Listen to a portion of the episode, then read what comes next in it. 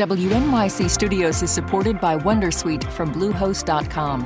Website creation is hard, but now with Bluehost, you can answer a few simple questions about your business and get a unique WordPress website or store right away. From there, you can customize your design, colors, and content. And Bluehost automatically helps you get found in search engines like Google and Bing. From step-by-step guidance to suggested plugins, Bluehost makes WordPress wonderful for everyone. Go to bluehost.com/wondersuite.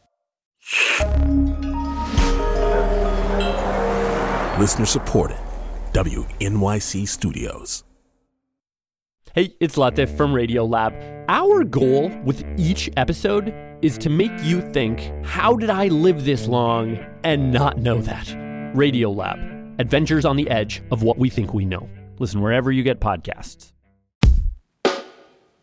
Welcome to NYC Now, your source for local news in and around New York City from WNYC. It's Wednesday, June 28th. Here's the morning headlines from Michael Hill.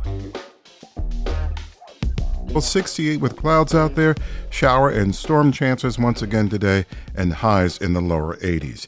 Our air quality is rated as moderate this morning, meaning if you're unusually sensitive to particle pollution, you may want to spend less time outside.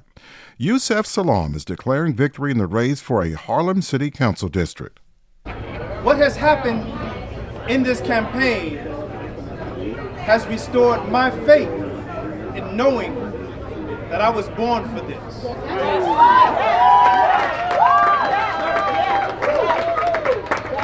Preliminary results show Salaam with a significant advantage against state assembly members Inez Dickens and Al Taylor to secure the Democratic nomination.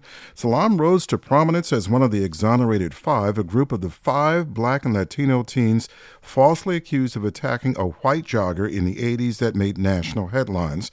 Salaam is vying to replace Councilmember Kristin Richardson Jordan, who did not run for re-election in November's general election. The primaries were relatively low key most incumbent council members appear to be cruising to victory, as do Bronx DA Darcel Clark and Queens DA Melinda Katz.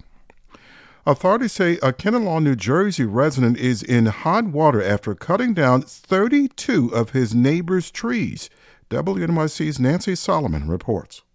Grant Haber lives in a more than 4,000 square foot estate with a pool and expansive grounds. If he's found guilty of cutting down the large mature trees without a permit, he may have incurred costs he didn't bargain for.